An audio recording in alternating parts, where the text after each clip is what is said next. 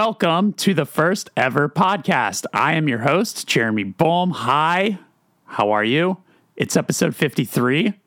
And uh, if you're new here, this is a show where I interview artists of all kinds about the first experiences in their art form that led them to where they are today. My guest is the ever talented, ever awesome Kris Esfandiari of King Woman, of Miserable, of Nightcrawler, of Sugar High, of Dalmatian. Uh, obviously, a very busy musician, very talented, and had the pleasure of hanging out, having a great conversation. Um, so, yeah, you're going to get a chance to listen to that in just a moment let's uh let's let's do business real quick. Um, I have a Patreon. Um, I you know I'm I I record a lot of these intros or outros, and then I realize like oh I didn't push the Patreon. Um, if you're enjoying the show and you would like to help support it, um, I would you know I would appreciate it. Uh, hit up patreon.com slash the first ever Patreon, and over there you can you know ask questions to upcoming guests. As like today, subscribers have the opportunity to listen to the bonus episode that goes along with this conversation with Kris, where uh, you'll hear her answer the questions that were submitted from uh, subscribers. Pretty cool, right? Um, and also, you know, I do these radio episodes. You'll get an extra two of those a month. Plus, there's just a whole lot of other kind of content. There's a Discord channel where we all hang out at, do some live Q and A's. Uh, I'll be going on tour soon, so there'll be like tour journals, all sorts of stuff. If that interests you, once again, hit up the Patreon. Moving on, let's talk about some of my wonderful, wonderful sponsors. Where's my coffee drinkers at? It's probably all of us. I certainly know I cannot go a day or a morning without at least two cups. So let's shout out to Rootless Coffee Company. They are a small batch roaster out of Flint, Michigan, making high end coffee with bags designed by some of the comic industry's rising stars, collaborating with bands, artists, brands, nonprofits, wrestlers, comedians, and more. Rootless is the punk rock gateway to craft coffee. Easy to understand and delicious roast options. Listeners get 20% off their order using the code HARDTIMES at checkout when they visit rootlesscoffee.com any size, any grind, anytime, break free from boring. You know, I've been doing this show for over a year now, and it took a really long time for me to get any sponsorship. And uh, thank you to Hard Times for that. Um, and I just said thank you to Hard Times as if they were responsible for me not getting sponsorship. It's the other way around. Anyway, uh, so when the opportunity arose, I was like, oh my God, am I going to be able to do the whole ad read thing? I, I I just don't know if I have it in me. I'm already so self conscious about so many things with myself. Am I going to be able to pull that off? And uh, every week I feel a little more confident. Um, it could just be in my head. I don't know. But here we go again. Discovered Magazine. Discovered is an international print counterculture magazine encompassing the best of music, art, skateboarding, and anything with a punk ethos. You can get 10% off a yearly subscription using the code FIRST EVER. You're going to want to spell that out when you hit up store.dscvrd.co. I love Discovered Magazine. They're really wonderful. They uh, have a lot of care and consideration. See, this isn't even in what I'm supposed to read. I'm just saying this because I really appreciate them. Um, Georgia over there is uh, is very awesome and always is so supportive of the show. So I want to be as supportive as possible uh, to Discovered. So please check out that magazine. They cover bands and, and everyone um, with far more care and consideration than uh, a lot of other places. So shout out to Discovered. All right, let's hear my conversation with Kris Esfandiari. I'm a big King Woman fan. That new record is incredible. So before this actually gets there, just if you have not listened to the new King Woman record, jump on it quick. All right, here we go. Cool. Well, Kris, thanks for thanks for hanging out with me today. Yeah. How uh you just so you just got back into town when? What day? Uh I got fuck what day was it? Uh maybe this I think it was like the sixth. Uh, okay. Yeah, I was in LA. I played uh, two record release shows at the Lodge Room for King Woman. Had you played the Lodge Room before? It's it's yeah, it's I so like cool. it. What, did, did I you like it? it? I loved it. The staff was amazing. Um, everybody was so cool. I really liked that. I would definitely, I would definitely play there again. It was a really great experience. The sound was great. Everything was great. Yeah. Awesome. Did you did you go through a lot of rehearsals? Because I mean, as you know, you and I were just talking for a sec before we started the interview. Like this is these were your first shows back. Like how much prep did you go? Did you have going into it? I mean, I've been running around. Um, I was working on um, a movie with some friends, and so I was working like all day for like a week straight doing that, and then I flew out to the Bay Area to start rehearsing with my band. We were doing like t- two to three times a week. Um, we haven't played in over two years, and then we had on top of that we had two new members, so we had to teach them everything. So it was pretty intense. We had a few weeks to rehearse, um, but I feel like we we had it down by the end of the uh, my time in San Francisco, and then we just drove to L.A. and played two shows. I think you know everybody was kind of like a little bit anxious because Yeah. it's just we didn't really know what to expect. I I mean, I didn't even know if people were going to come to the shows. I was kind of uneasy about doing two shows in a row. I was like, what if people don't show up because of COVID? Like what if the shows get shut down again? But people were so excited to be there. Oh, I, I love that. Mm-hmm. Did uh, because you've lived in New York City for how long now? Um I've been here off and on how many years? I don't know. I guess it's been like s- 7 years maybe, maybe longer. I've been on and off. I lived in LA for a while as well. I kind of went to LA for a minute and then came back to New York. So um, I don't know. I, I travel a lot and move around a lot, but I'm yeah, I'm definitely here. Are most of your? Or, I know you have a lot of projects, but is Miserable and King Woman both Bay Area though? um, Miserable is L.A. My bandmates are in L.A. Um, and uh, King Woman band members are in the Bay Area. Okay. Yeah, so Got it's a it. lot of traveling. It's a lot of traveling. Yeah. Yeah. Do you prefer? Do you like that though? Like where you kind of have like it's almost like you have a, a region for a musical personality almost. Yeah, yeah, I, I, I definitely like. I get very restless. I don't I don't do well staying in one place for too long. But I feel like as I get older, I'm growing to appreciate routine more, and I actually like. No, I don't want to leave. I want to stay in one place for a while. Like, I feel like it's really good for my nervous system to just chill and have a routine. Um, but unfortunately, I and fortunately, I I travel a lot. Yeah. Yeah. Yeah. No, I feel it. Yeah. Where are you? Actually, where are you from originally? Like where where were you raised? Well, I was born in the in the Bay Area, and then Okay. my my dad moved us around a lot. But I was in Sacramento for a while, and then uh, I moved to the Bay. So I consider the Bay, the Bay, and Sacramento to be like my hometowns. But mainly, I consider Oakland to be like my hometown. And then from Okay. there, I lived in San Francisco for a long time. Not a huge fan of living there. Uh, and then I moved to New York because I was like, I need to get out of this small city. Like, I, I feel like everybody should try living in New York at least once if they can. Uh, so then I moved to New York, and that was like a total shock for me. And then I went to LA, and then I was like, this is cool, but I'm gonna go back to New York now. um, Yeah. yeah, I get very yeah, I like to move around and and experience new cities and meet new people. You know. Had you traveled to New York City a lot before you actually moved there? Not really. I, I had Okay. been there once when I was pretty young. And Yeah. then I played at the reason I actually ended up moving was because I I was not very happy in Oakland. Like everything was going really well for King Woman out there, but it became like big fish, small pond vibes where just like everybody knew me and it kind of made me uncomfortable and I was like, I don't want I want to be challenged. I don't want people to even know who I am. I want to be somewhere big where I'm like I have to reinvent myself and grow and do something new. So I just felt like I was growing to be very stagnant. And when I went to New York City, I played a few shows and I played at Vitus um, at one of the shows. And I remember being at the merch table and I was just talking to everybody, and every single person, there was like a line of people, and every person that came up to the merch table was like, You should move to New York. You should move to New York. You should move to New York.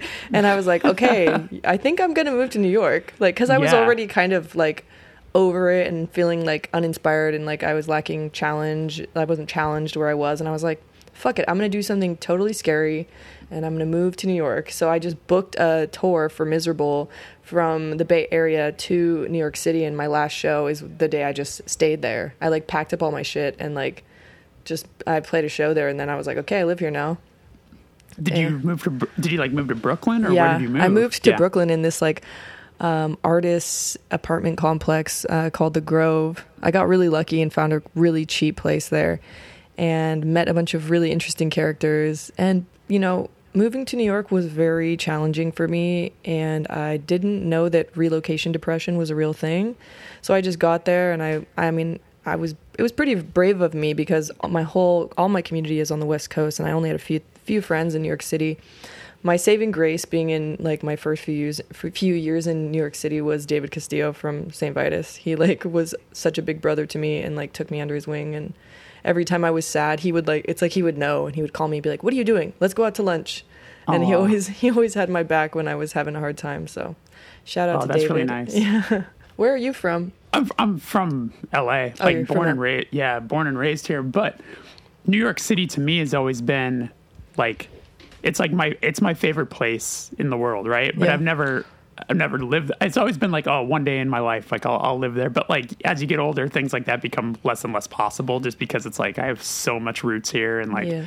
whatever else. But like, I kind of like keeping it this romantic place that when I go there, I'm just filled with all these emotions and I can really explore and enjoy it and feel like I'm, you know, I'm in this paradise for just a couple days and then I'll get to see it again eventually. But Totally. um, when I think about actually moving there, though, then I start thinking about all the hardships, and and one of those things is like something as stupid as it seems really difficult to go grocery shopping in, in New York City. It's really not. It's so chill. I mean, depends on where you're located, but there's a. I just use this um, app called Instacart, so you can just order groceries online. They bring them to your door. I know that's kind of bougie, but my friend Nick was like, "You gotta get, you gotta get Instacart. It's so much easier." And I, I Yeah. don't know. Being in New York City, it's kind of nice. I think it's kind of nice to have your own little grocery bag and like go to the store and then just like walk home if you can. I guess it depends on your location, but totally. in New York, what what places or like where do you like to go when you're here that makes you feel like you really like it here? honestly, like I- know it's it's funny also when you have so many friends that, that are like, oh, I don't go to Manhattan. Like I just I stay in Manhattan. Brooklyn. I I like I love walking around Manhattan. Manhattan's like it's just I mean, between growing up watching, I mean, as silly as it sounds, like literally loving the Ghostbusters movies as a kid. Like, I think that's what made me like love New York City. Yeah. And then, I don't know, all of that stuff. Like, I just have so much, such a love for the place. It just feels so magical to me. Like, and also Home Alone. Like, between between Home Alone 2 and the Ghostbusters, like, I don't know. I, I, I think that's what really started my love for the place. So I'm envious of you for being able to to actually have made the move. Like Yeah. it's like you said, it's very brave. Yeah, it's very- extremely brave. It can be very depressing here. I won't lie. Like, it's. I have friends here, but it's there's something about it that can feel very depressing at times and very very Mm-hmm. lonely. Kind of this loneliness that I don't really feel when I'm in LA. Um, so every time I come back, I really have to work towards like not putting not letting that heaviness get the best of me and like making sure I kind of leave the city every once in a while because it can get very heavy to be here. It's just the energy Yeah. here is kind of crazy. Sure.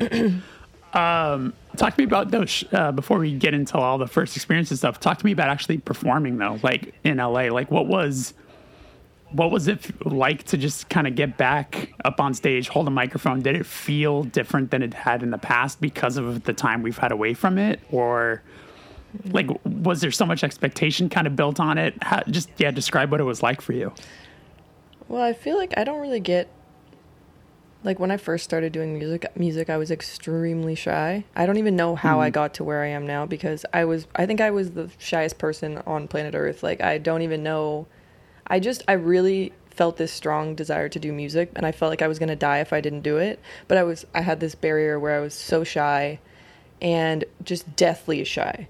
So I just going from that to the way that I am now, where I'm just like on my phone and someone's like, okay, you got to get on stage now. And I'm like, oh, okay. And when I first started playing shows, I would like puke and stuff. I would get, I would shake and I like, it was like the fear was leaving my body. But, you know, it, I wasn't so much anxious about perform, like people, like, oh no, I, I'm playing live. It was just like, whoa, like this shock of being around people again, kind of feeling a little agoraphobic. Like I've been shut away by myself, you know? So it, it was just that, just being unsure of what to expect from the crowd as well.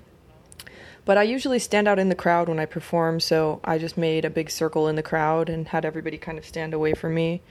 And um, I just performed in the center of the crowd. But then a lot of I got a bunch of emails where people were really angry that I did that. They're like, "We couldn't see you," and I'm Oh, like, okay. so I was like, okay. So the the next night I stood on the stage for most of the show, but some Yeah. parts I got off the stage. I just wanted to be Yeah. with everybody because Yeah. I felt like we we all went through it, and we all could use some love and connection. And um, I just I prefer being on the floor with everybody because it just feels weird being like separated from everybody. I kind of feed off their Yeah. energy, and like we feed off each other, and we're all singing and moving together. So it never really made sense to me to like be above them on a stage. yeah. Uh, but you know, I understand like some people are a little bit shorter. I got some very angry DMs and emails about me being on the floor, but most people know that that's how I that's how I prefer to perform. Sure. So now I think I'm going to try to do a little bit of both because like people were very upset, and I have to consider you know that you know they want came to see me live. Um, it Yeah. does feel like a little bit more pressure on me because of the record being out and just like the response to the record. I was like, okay, I gotta step it up. You know what I mean? I haven't played in over two years, and it's it, that that aspect has been a little bit overwhelming, I guess. Um, but everybody was so sweet and excited to be there. I, I think it went really well. I think both of them went really well. It was it was really cool. Everybody was there was one guy that was like on the second night he was just like yelling shit at me from the front and he's like Oh, no. I was singing one of the like slower songs and he just yells at me, "Who hurt you, babe? Who hurt you?" I was like I was trying so hard Oh. not to laugh at one point. Oh. Jesus Christ. Some girl made me earrings and she like threw them on stage and I put them on. Um, Oh, that's and then we did an we did an encore. we did an encore and came back out to do the Stone Roses cover, so I had them on when when I was Okay. singing the song, and she was so happy about that. But I just love Aw. getting gifts from people, and like letter Yeah. people gave me letters, and ah, it just means so much to me that anybody would take time out of, out of their day to write to me or make something for me. You know, I'm always amazed Yeah. by that. Yeah. Oh, that's sweet. Uh, when you were growing up, um, what was your what was like the first thing that you connected with musically that like felt like it was yours? Man, I have pretty, I have poor, very poor memory, but um, from what I can remember, well, first of all, I wasn't really allowed to listen to secular music or music that wasn't Christian. Mm-hmm. So, um, you know, it was just a lot of weird Christian music in my house that I did not like and was for kind of that's all I had. And obviously, I had a love for music, so I knew all the songs. Um, there was one guy that my mom used to listen to. His name was Ron Kenoly, and he had this like group, super group of people, and they did gospel music, and it, the songs were very well written, and I I liked that. But as far as something I really truly connected with, my dad would listen to records, and that was like my only way, my only um, portal into like secular music and classic rock. He listened to a lot of classic rock, and he also listened to like a lot of Iranian disco cassettes. So I guess the first thing I, I probably connected with was um, Neil Young. Um, Harvest was like a big one for me. When I heard that, I was like, whoa, because you know I started some of the first um, like the first style of music I started writing with the guitar was folk music and country music. So I just loved Neil Young. I loved his songwriting. Everything he did was like a bit, every song was a hit. Like every song he I heard from him, I was like, this is incredible. Um, and then another one was Led Zeppelin. I was obsessed with Led Zeppelin. I loved Robert Plant's voice. I was like, his voice is so weird, and I loved the songwriting, and I loved, I loved Jimmy Page, and he was like one of my first crushes.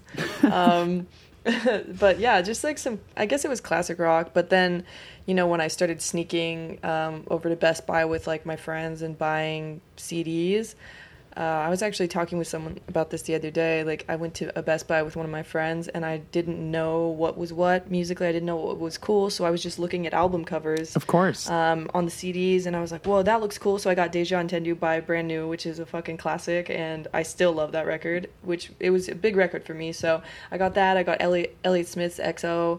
I got um, Good Morning by Alkaline Trio. it's my favorite got- Alkaline Trio record. Yeah, yeah, yeah, same. yeah. And then I got um, that one record by Elliott. Uh, I don't remember what it. I think it might be self-titled.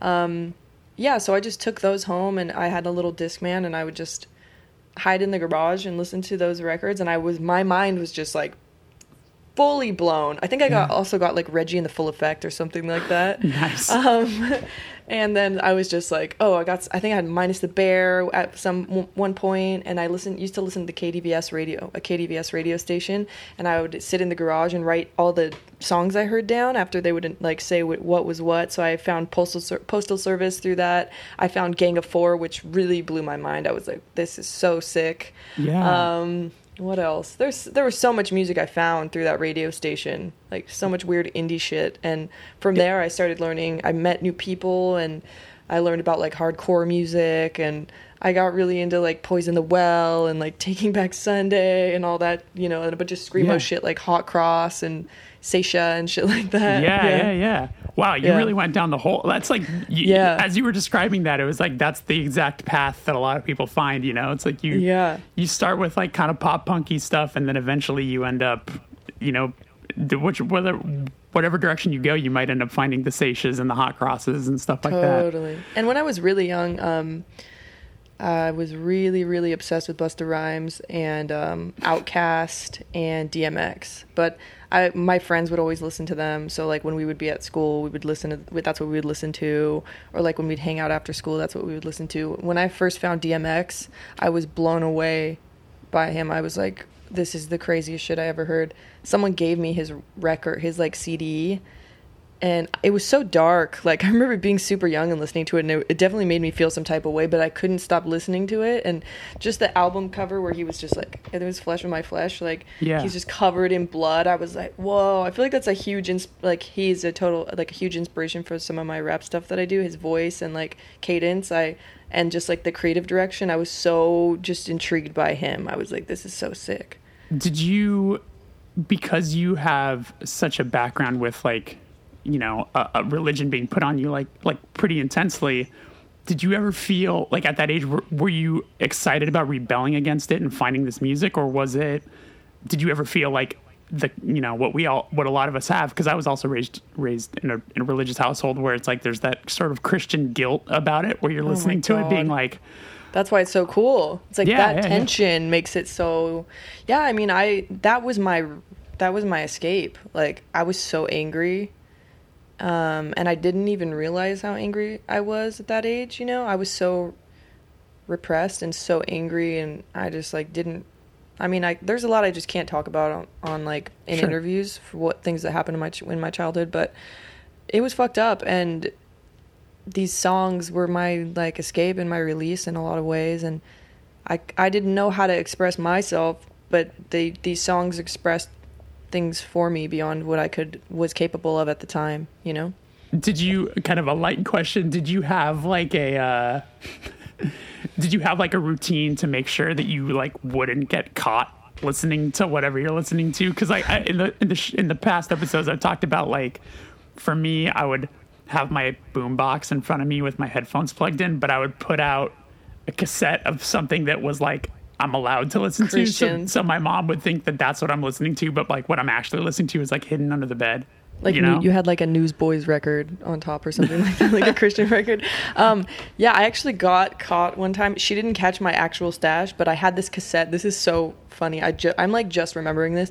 Yeah. There was this place called Claire's where you could get jewelry and like get your Get ears, your ears pierced. pierced. And, Yeah, yeah, yeah. totally. And they used to have these these cassettes of mixes of modern songs on the radio, but like sang really poorly by random ass singers. So there was one I had of like a mix, and it had like "Frozen" by Madonna, and it had like um that Marcy Playground song and I Yeah. remember my mom found it and it was like on it was like singing like the sex and candy part and she like broke it and I got Oh, in big no. trouble but I wasn't I didn't have much privacy growing up so that that kind of did me in not having any privacy um and like I couldn't even keep a journal so I would I made my own like code writing and I had a little I made my own little code for like um form of like my own language basically and I would Whoa. write in a journal because I had no like zero privacy um and yeah so I'm still a little bit weird about keeping journals because of that like I I'm very paranoid about like having anything private like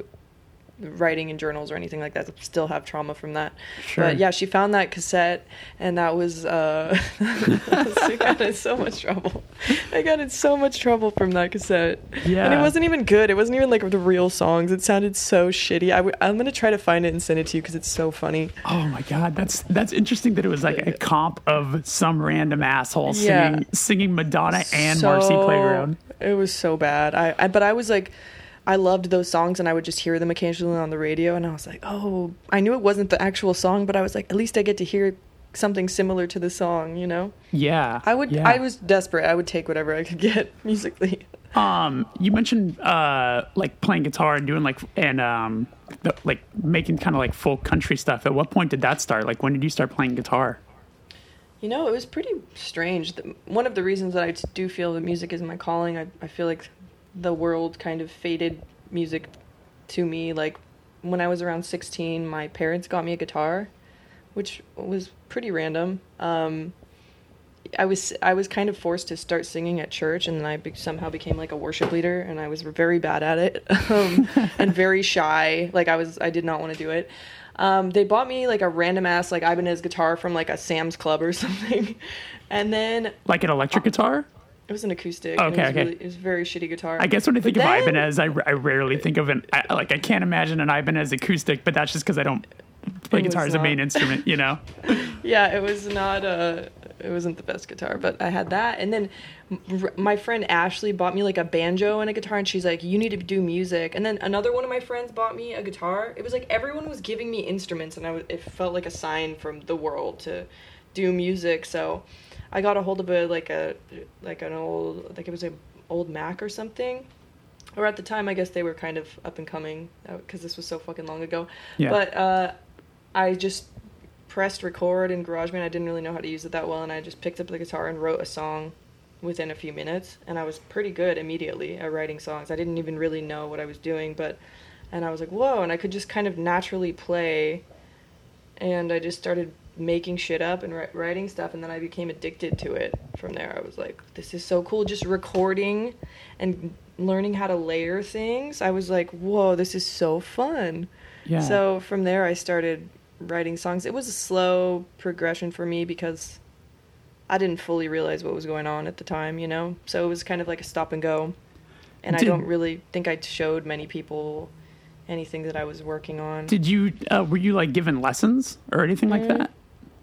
I tried to take guitar lessons, but the dude who gave me lessons, he, he had this very weird voice, and I could never understand what he was saying. Like, he had this weird nasally voice, and his words would all just kind of Come together. mumble, and like, I Yeah. could never understand him at all. It was like, I don't know if he did too much acid or something. He was just fried, and he would try to make me learn like Elvis, and then I would bring in like a tab for like a Modest Mouse song, like Dramamine or something, and I would play it, and he would be like, "Okay, but let's learn some Elvis and Led Zeppelin," which was like super complex shit. And I, I just kind of Yeah. was like, I don't think, I don't think I'm the kind of person that likes to learn from other people. I think I need to learn things for myself. So I quickly stopped doing lessons. They just weren't for me. So I did just you got get like did you get like the basics? yeah, I bought a book from lesson- Mm, no, I bought a book that taught me Oh, chords. okay. And um, I think I had heard like an interview with Conor Oberst or something talking about like chords and how easy it is to write a song. And like, I was like, yeah, that's true. So I just bought a little book and learned how to play chords on a piano and on a guitar. And I was like, oh,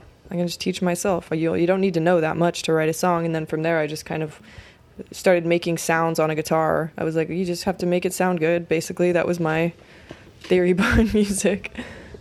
I remember uh, with Conor Oberst specifically, like being such a Bright Eyes fan, um, you know, uh, pretty early on, and, I- and I remember with with trying to learn some of his songs, where you're just like, wow, like literally, he has like six different songs that are the same three chords in a row. It's just he strums them in a different pattern, and you're like, but they sound totally different. And Yep. That that kind of I remember that opened my eyes a little bit to being like, wow, you can you can really get away with using a lot of the same stuff as long as it's just you know altered just a little bit you know Totally. Exactly. i wanted to ask uh what was what was like the first what was like the first band that you did then? Like did you did you ever try to start your own thing or, or was the first band that you did uh when you joined were Um, yes, I well, I had a solo project. I'm not even going to tell you what it's called because I don't want anyone to look it up. But um, That's kind of a, it's a, that always kind of gets said by, by people being, being like, I don't want someone to end up finding it. And no, like, absolutely not. Someone actually messaged me the other day and was like, "Hey, didn't you used to have this project?" And I was like, "Delete, not responding." Um, but yeah, I did this like solo kind of folky thing. I just like picked the guitar. It was kind of like Leonard Cohen sounding guitar. Um, and I would just Like do very like flamenco sort yeah, of. yeah. style. That's kind of how I liked to play because I was a little bit bored with how people typically strum the guitar. So I was really into Joanna Newsom, and I was like, what if I play the guitar how she plays the harp? So I would just do these Mm. kind of like trans like strumming patterns, and um, I, w- I was really very into storytelling. So I'd tell these elaborate stories in my songs and that was the first project I started and I think I'm pretty sure my first show was at this place called Luigi's in Sacramento, California and I was like on the cover of the newspaper or in the first page. It was like a big photo of me eating a piece of pizza and it was like my first show and I was like how did this happen? Like I guess it was a good good omen right? Yeah. I think we, I think I played a show that I, I'm pretty sure Touche. I'm sure you did I'm pretty positive. sure Touche, La Dispute, and Loma Prieta played a show there. oh my god in, Brian like- Brian Kanagaki yeah. shout probably out like 2010 or 11 or something like that. Wow. Um, was that like the local? Like, was that? Did you used to go to shows there a lot when you were growing up? Yeah, Or, that was one of the local spots. It, it, so there was a pizza Yeah. place connected to it, the really good pizza. Um, Yeah. yeah, that was like the spot in Sacram- downtown Sacramento. Did you ever? I have to ask. Did you ever play the Underground in Roseville, California? That was like the Christian church spot that everybody played at. Oh, maybe if not with Touche, maybe any maybe any of my bands before that. That Yeah. sounds that sounds familiar. What other bands were you in? I played guitar in this band called Thriller. Okay. Uh, that was like a sort of like every time I die e sort of band. It's funny. I had George uh, Deafheaven on, and uh, and we real uh, he told me that like my old band played with his old band, Oh like God. when we were all you know in like 2006, and it blew my mind. I was like, oh my god, that's so crazy. Um, but yeah, it was you know very much like as he and I talk about like very like that era of like suburban metalcore where it was just It was a whole thing. It was a whole everywhere. vibe. Yes, it was very MySpace. Very. all, all of that. Yeah. Um, but uh, what was the what was the first show you ever played?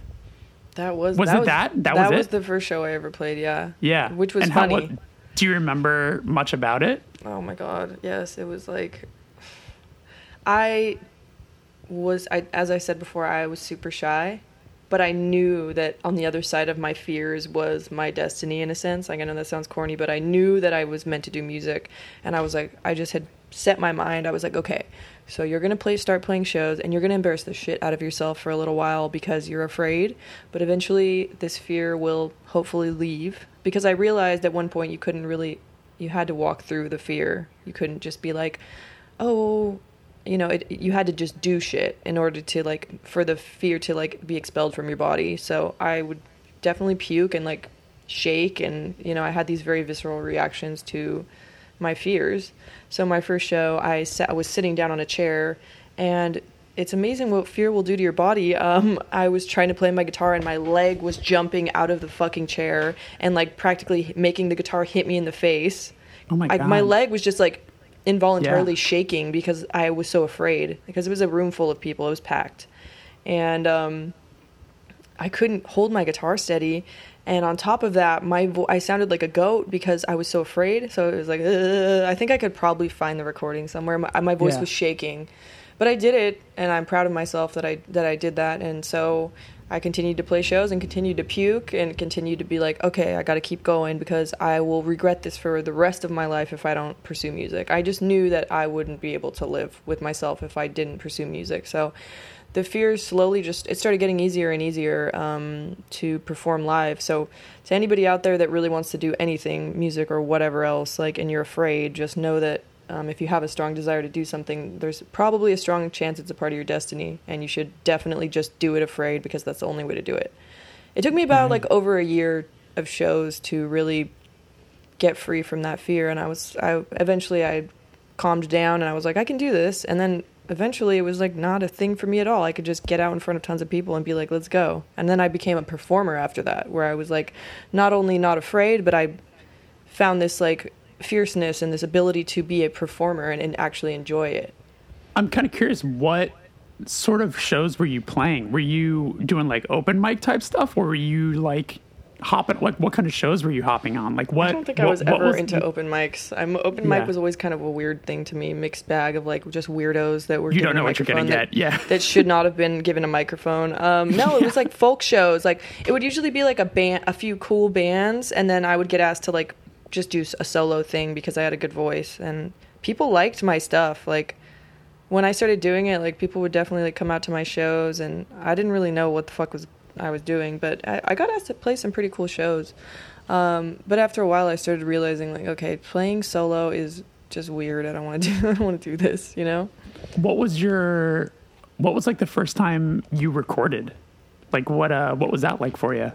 Well, when I had that that um Ibanez guitar, I Oh, um, sure. I got a hold of GarageBand and I recorded this song called Mount Zion, and it was like a, I think it was like a little over a minute long, and it was just like a few notes on a guitar, and I just started singing immediately, and the song just came out of me pretty much immediately. It was pretty. It was a pretty great song for the first time writing a song. Um, I guess. I guess.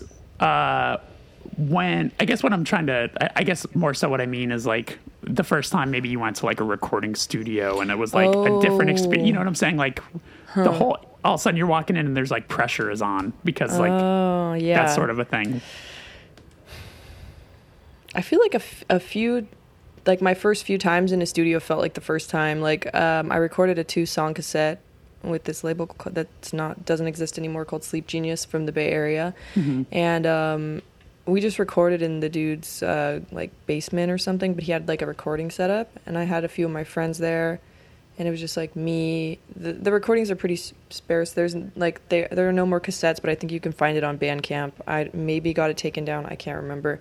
They're just like these very ethereal two tracks that is just me and a guitar, really washed out sounding. Um, that wasn't too scary because I was just with my close friends. But um, I remember after that, I recorded with Whirr for that Around EP. And um, that wasn't, I don't even think that was scary because it wasn't even the style of music that I typically like to do. I was just kind of doing these really like simple, um, like beautiful vocals that are I don't know, not really typically the kind of vocals I like to do. Um, but the first time I was uh, like kind of nervous in a studio was I recorded with my dear friend Pat Hills, who lives in Sacramento, and he has a studio called Earth Tone Studio. Um, and uh, I recorded my first miserable EP called Halloween Dream, and this was after I was done working with. Um, I think this was after I was done working with Whirr, and I didn't really know what the fuck how to put a band together or what I was doing, but I really wanted to start like pursuing my own thing. But I didn't really know how to like put it together so I just hit up Pat and I was like hey I have these songs and here's like some rough ideas this is what I want it to sound like. I think I just like hummed out some of the ideas for drums and bass and guitar.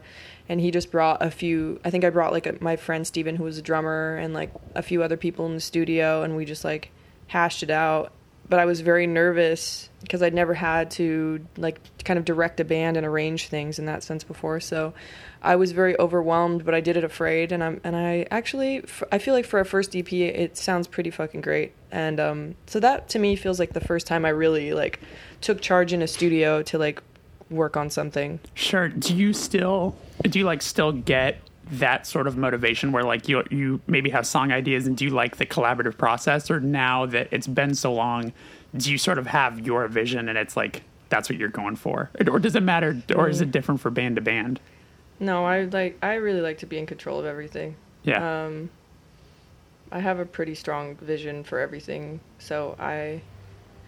I mean, I have like ten projects at this point, and I I really just like to be in charge and do things my way. Uh, Yeah. The only thing that was.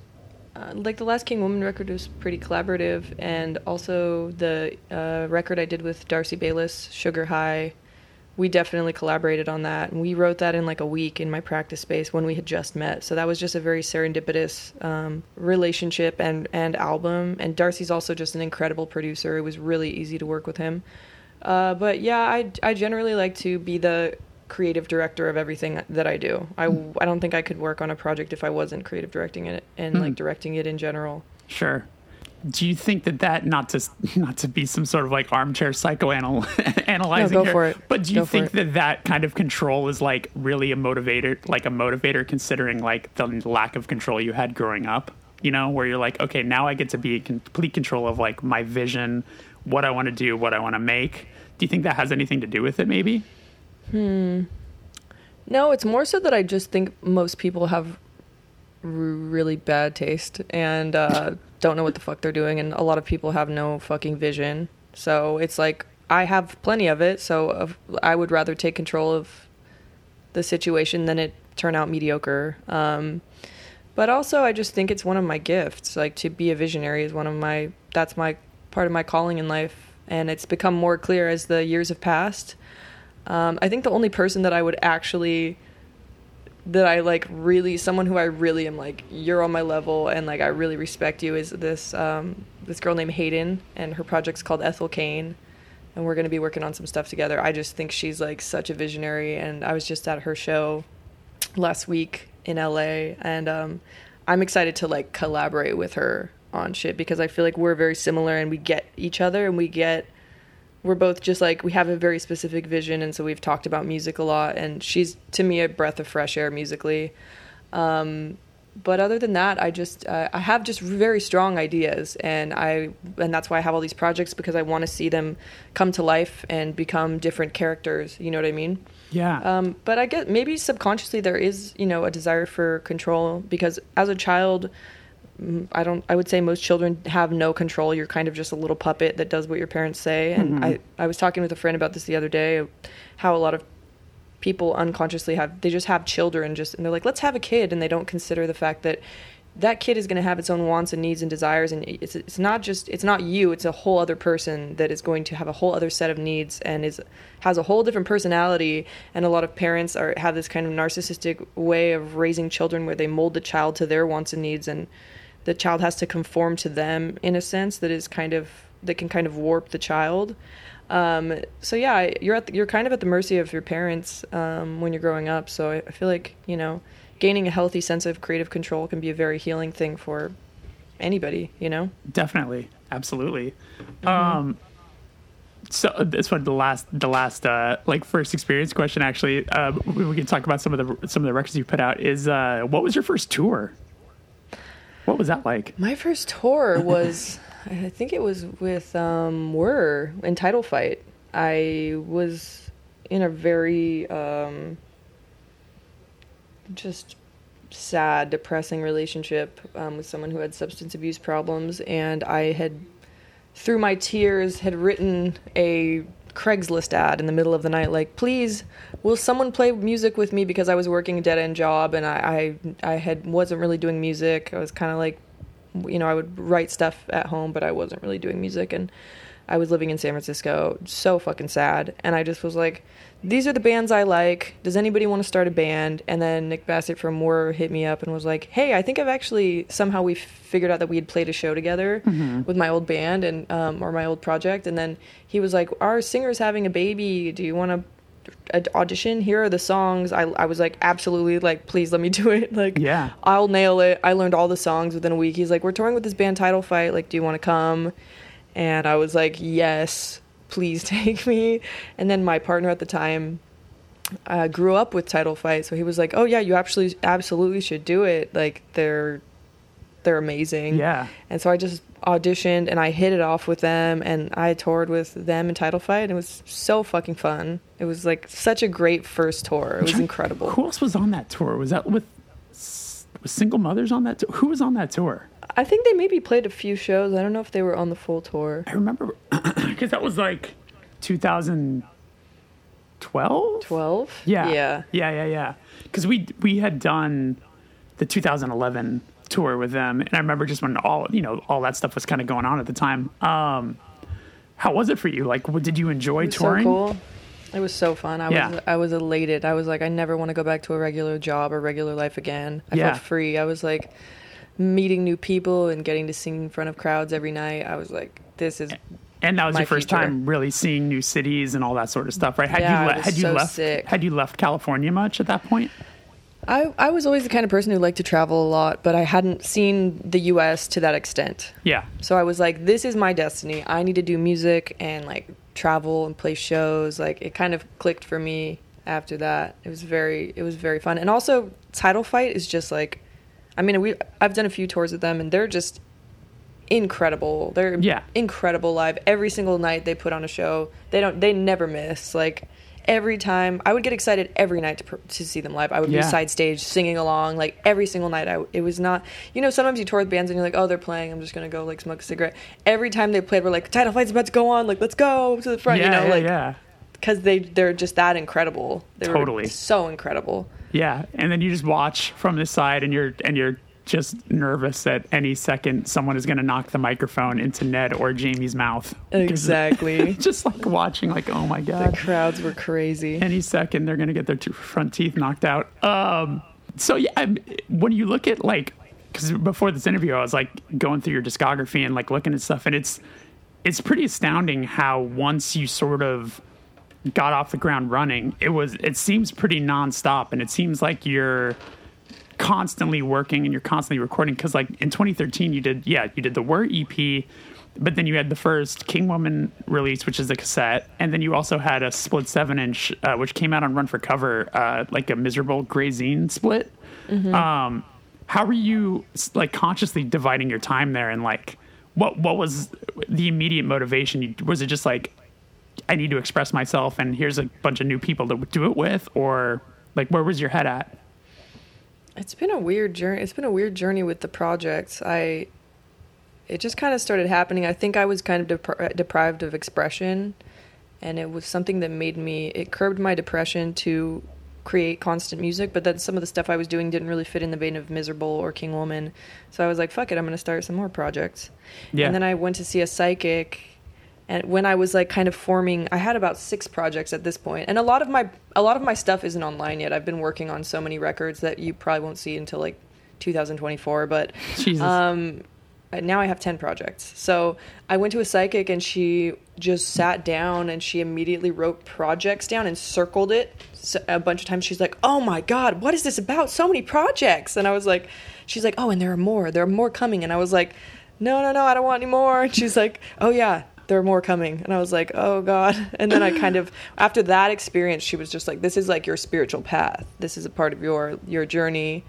Um, and after that I, w- I kind of realized what was going on. I was like this is this is me. This is something i'm meant to do. Um, and it, it just felt very peaceful. It, i had this very peaceful feeling in my heart like you know because people especially in the music industry and people i've worked with in the past are like well you're going to ruin your chances of this and that if you have so many projects and i'm like fuck you i don't care. This is i do what i want and i'm not here to like listen to anybody's rules. I want to do music the way that i want to do music. If i want to have 10 projects then i'm going to have 10 projects and they're all going to do well. And like i've been i feel like i've done a good job so far and um, you know everything that i want to happen with my projects has happened. And i think when you listen to other people and you let them tell you you can't do things, then yeah, you're not going to be able to do those things. But if you just don't listen to them and you're like, no, I'm going to do this and make it work, then it works. And so I've definitely had a lot of people try to get in my way of the way that I do music and tell me that it's wrong and tell me that it doesn't make sense and tell me that the music industry won't accept it. And I just don't care because I feel like it's a part of my journey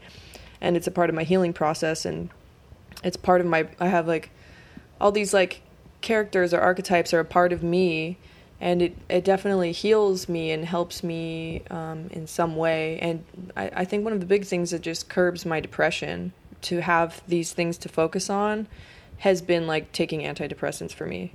Just like having things to work on and having things to look forward to and having projects to focus on has been so good for my mental health. Um, and I it's it's it might sound corny, but it's really saved me in a lot of ways. And there aren't there aren't many other things that I'm like interested in or feel like would do that for me besides music. So it works for me personally. You know, the, the furthest from corny. I mean, the fact that it's. I mean, if music. Can you know when that- people say music saved my life or my mu- music is everything. You know, like I don't want to sound like that, but I I mean it. I- it really is. I believe for you. me. I, I- yeah, I mean, music should absolutely be therapeutic, you know, and and it's nice to hear that, and it's nice to hear that as a reminder because for a lot of us, music is something we do, and often it starts to feel like it's just it's the job.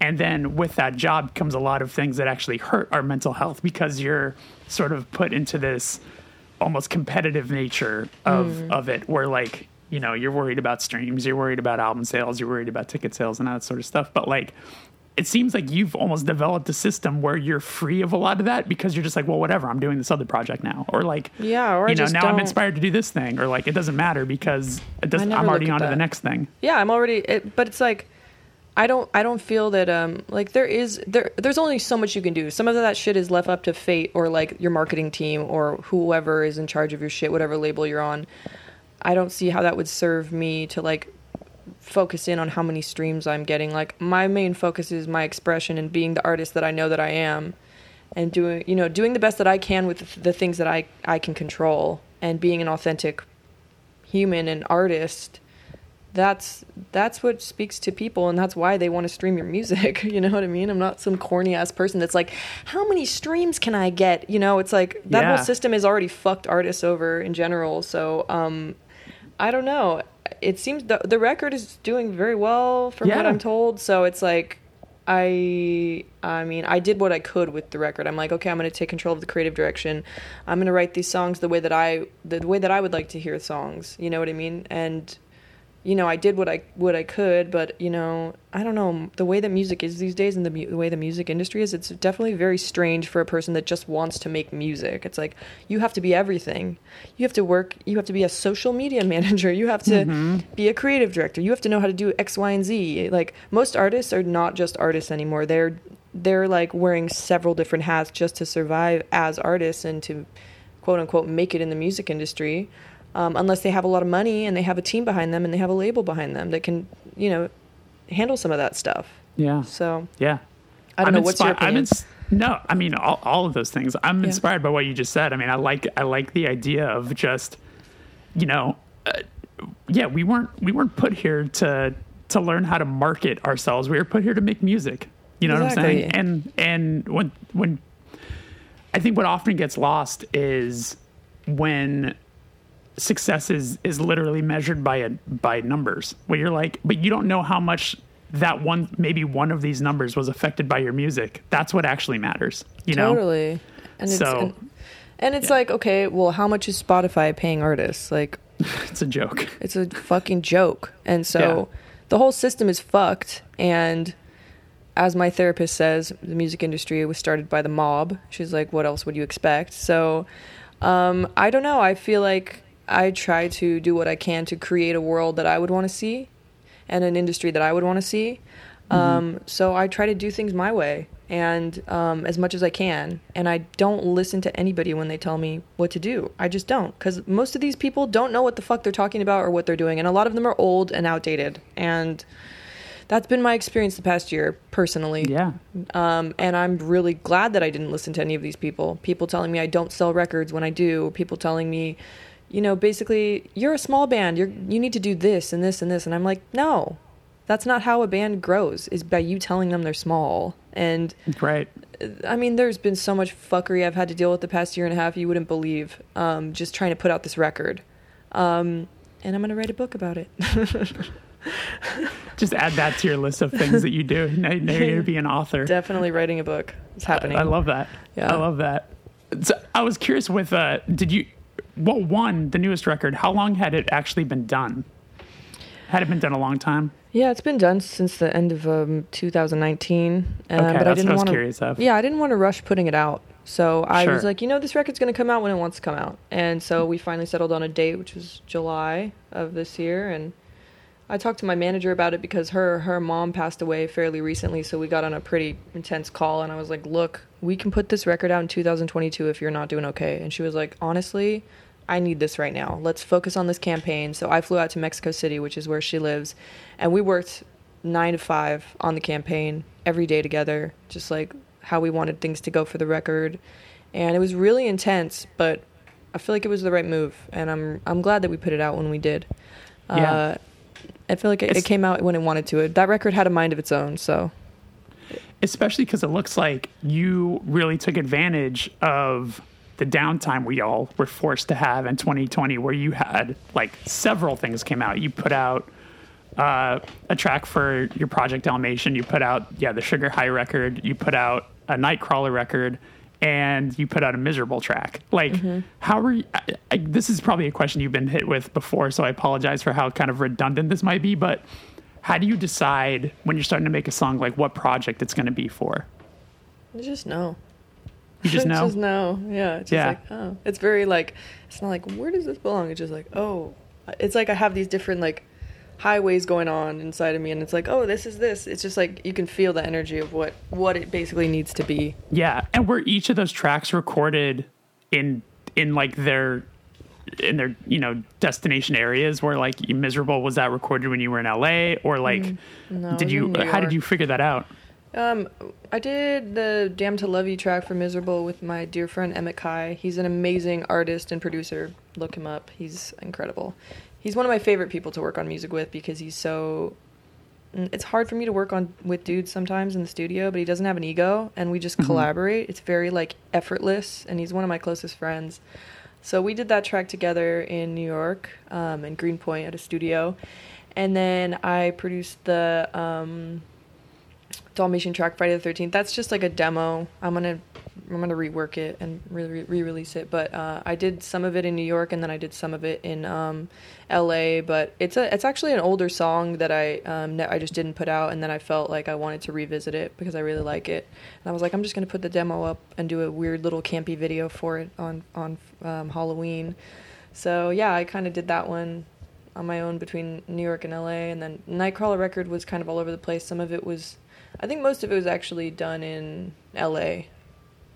But that I'd been working on that for one for a while. I was going to say like have a lot were a lot of those also kind of more or less done for a while and then you just kind of spaced them out. Like how how far apart did each of those releases come out? Were did you try to give them a little bit of space or were some of them kind of closer to one another? I can't even remember.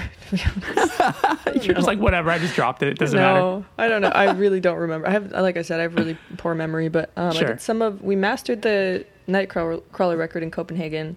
I went out there and worked with um, my friend Rose and uh, my friend Sarah, um, aka Mama Snake. She's like an incredible DJ, and Rose is an incredible designer and creative director. And they run a label out in Copenhagen that put out um, the records called Amniote Editions. Uh, and that was really fun. Sugar High record. Uh, well, Darcy was like, you know, mixing it in. I think he was in Berlin at the time, and then we had his friend master it. Um, but we were kind of working remote.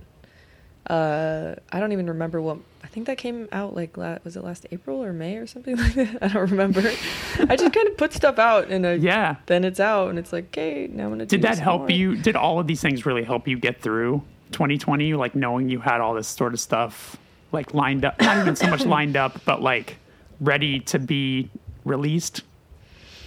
Mm, well, you know, the Nightcrawler record came out around the time the the pandemic went down, so I was getting off of a tour. I think I had played a show in Puerto Rico. My record release show was in Puerto Rico, and then I had a three month tour planned, and I was supposed to do my a Nightcrawler showcase at Roadburn, and do a tour in Europe, and I was supposed to do a tour with Alex G as well, and all that got canceled. So, and, you know, I was going to tour that record, but everything got shut down. I think it, yeah, it definitely helped me. But you know, working on music, it was definitely str- a strange time. No one really knew what was going on when the pandemic first hit. I was kind of like, Yeah. can I go see my family? I have to be what? I have to be indoors. We don't. We don't have any toilet paper. What's up with the sanitizer? It's all gone. Right. like it was so weird. Like the God, the whole t- the, toilet, paper. The toilet paper thing is something I've completely God. erased from my brain. But God, Jesus Christ, what a time! So a bad. time! It Yeah. was such a weird. you know, It was weird. So, um, I tr- I definitely had moments where I was working on music, but then I had moments where I didn't really want to do anything. Yeah. But I'm normally at home. I'm a homebody. I don't. I'm Yeah. not. I'm social when I'm social, but I I generally like to be alone, and being around people really stresses me out. So. Uh, I enjoy being by myself, working on shit, smoking weed, making beats. So that's my vibe in general, There- there pandemic you or no pandemic. You know, um, before before uh, before we wrap before we start get or get to the last question, um, I just have to. I, I don't even know if there's really a question here uh, as much as a, a statement, but you and I obviously hung out um, just a couple months ago. We got got a an acai bowl here in LA. And uh, but I was telling you just how much I really, really, really loved um, the that first music video you put out because you hadn't uh, the psychic wound video hadn't come out yet, but the the Morning Star video. Um, what like going into that music video like what uh what was the inspiration that you were you were like looking for? Like what did i'm kind of curious from your side like what you were trying to accomplish with um sort of like the theme of that video. Like what what, what were you inspired by to make that video You know, just like I the one mm. shot sort of circ, cir- like i'm curious like if there was like if you had sort of like a mood board of like oh i really like this kind of like i want to try to do this kind of a thing or like mm, It just kind of whatever was, it in my mind. I, I usually Yeah. just get inspired by these internal, I get these internal bursts of inspiration. I'm not really out here like wanting to copy anybody or anything like that. It's like it all pretty much comes from like my brain and like I was raised Christian, so I heard a lot about Lucifer and I was like this song was haunting me to the point that I had to work on the album. I would hear it in my head all the time. My name is Lucifer. Pleased to meet you. It was like looping in my head for a long time before, and I would always be like, I need to finish this fucking record. was that the first song that you wrote for that record um that line I, I had written kind The of a, a part like and I was like okay I knew that like it was going to be a very big part of the album and it was Yeah. haunting me for years. I heard it in my head all the time. I sang it all the time. It it was one of the things that pushed me to finish the record and start working on the record. Uh, but I I don't know. I had this idea for a while. I was like, you know, nope. I feel like it would be really cool if Lucifer Lucifer could tell their side of the story for once in Mhm. this very beautiful way and it came out the way that it did but i you know it was a loose idea i was like okay so i want my wings to be ripped out and i want to do a one take and i want it to be very silver and blue.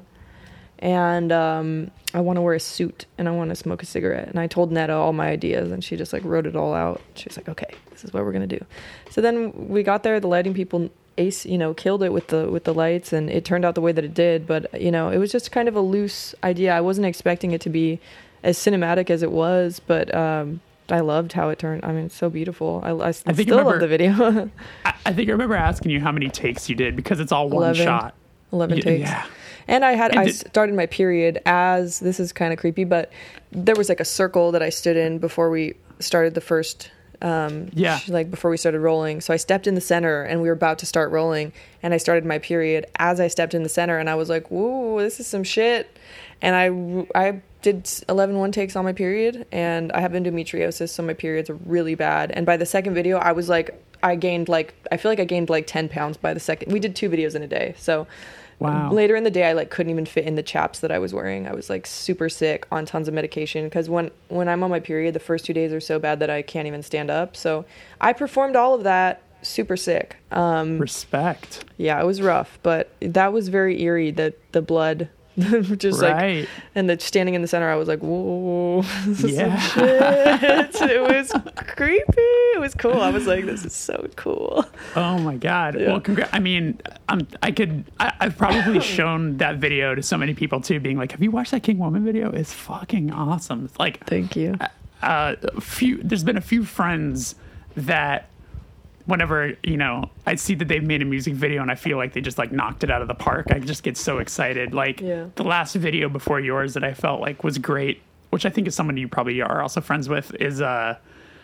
There's like a spiritual cramp music video for the song Erasure that I love was those like, dudes. Yeah, Mike I B's my like- fucking dog, and Barb, He- his wife, is just the fucking goat. I love them. Everybody in that band is like amazing, just amazing Mike people. B. Mike B. moved to L.A. I just got to yeah, got to see he him a couple belongs weeks ago. in LA. He's totally best. LA boy. He's perfect for LA. I think I've been telling him he should move to LA for a while, so you know he loves it there. Yeah, it was so good seeing him. I just I I love that guy to death. So Me too. yeah, it was. uh that was the last music video from a friend that I saw, and I was like, "Holy shit, this is awesome!" Dude, like, I love Spiritual Cramp. They're incredible. I want that band to be the biggest band. In the I world, do too. Right? Be bad eh. being me. like, I I've been screaming from the rooftops. Like, it is funny too because like We need to get them band that- signed to like a dope ass label. they need to be. I mean, What about That's that's the that's epitaph the or thing. something? well, he and I have had all these conversations. We've been talking about it forever, and it's just like I like I would love to take Spiritual Cramp on every tour we ever do, but it's it's funny for me. I'm like I don't want to ruin Spiritual Cramp's career by going out with us. I want them to tour with like I want them to tour with like the Hives or like you know the people they should be touring. Like Yeah. I, I don't want to ruin their credibility going out with me. Oh, come something like on. Y'all are legendary. I'm kidding. I'm kidding. But but still, it's like I, I just want so much for that band. I do So, too. I mean, I've Yeah. been I've been rooting for those guys for so long. They're Mike so B's cool. just such a character. I was like so stoked when he like became finally became what he was meant to become, which is a front person. totally. I was like, you need to be the center of it. Mm-hmm. You are a diva. One hundred percent. One hundred percent. Um. All right. Well, I'll ask you the last question here, which is, uh, when was the first time you felt like you were like doing the thing that you had been working so hard towards with any of your projects, or anything that comes to your mind for that? Huh. It's hard to say. I feel like a lot of artists have like imposter syndrome, and we never kind of we never quite feel like we're doing it, no matter what happens. True. Um, I can't really remember the moment, but I guess this these last few shows, I was like, oh, I've arrived at some type of place. Like, I finally feel like, damn, all my hard work really is starting to pay off, and people are starting to understand what I'm doing. I, would say like the last few shows. I know that sounds weird because I've done so many shows and so much music, but it kind of clicked for me these past few shows for sure. I, I I believe it, and I'm sure also just you know the extra level of it's been two years since you've been able to perform like all of these emotions, and then I mean because there is that fear. It's like you get up on you know you have these shows booked. It's been a long time since you played, and as you were mentioning, worried about I hope people come. I'm scared to play these two shows, and then they turned out awesome. Yeah, All of that. yeah, You they know, turned out get it. great. Yeah, wonderful. No, no need to worry. I hope your Yeah. shows go well as well, and knock on wood, there's they're gonna happen. I know you're probably so antsy to perform. You're an incredible performer. So uh, it's very sweet. of you. Yeah, our record came out in October of 2020, and it's just like killing me that we haven't. We did one live stream thing, and it's like it's not the same. It's you got to get out there. Yeah. It's about time. All right, Kris, you're the best. Dude. This is You this are. was awesome. Thank you so much. Thank you.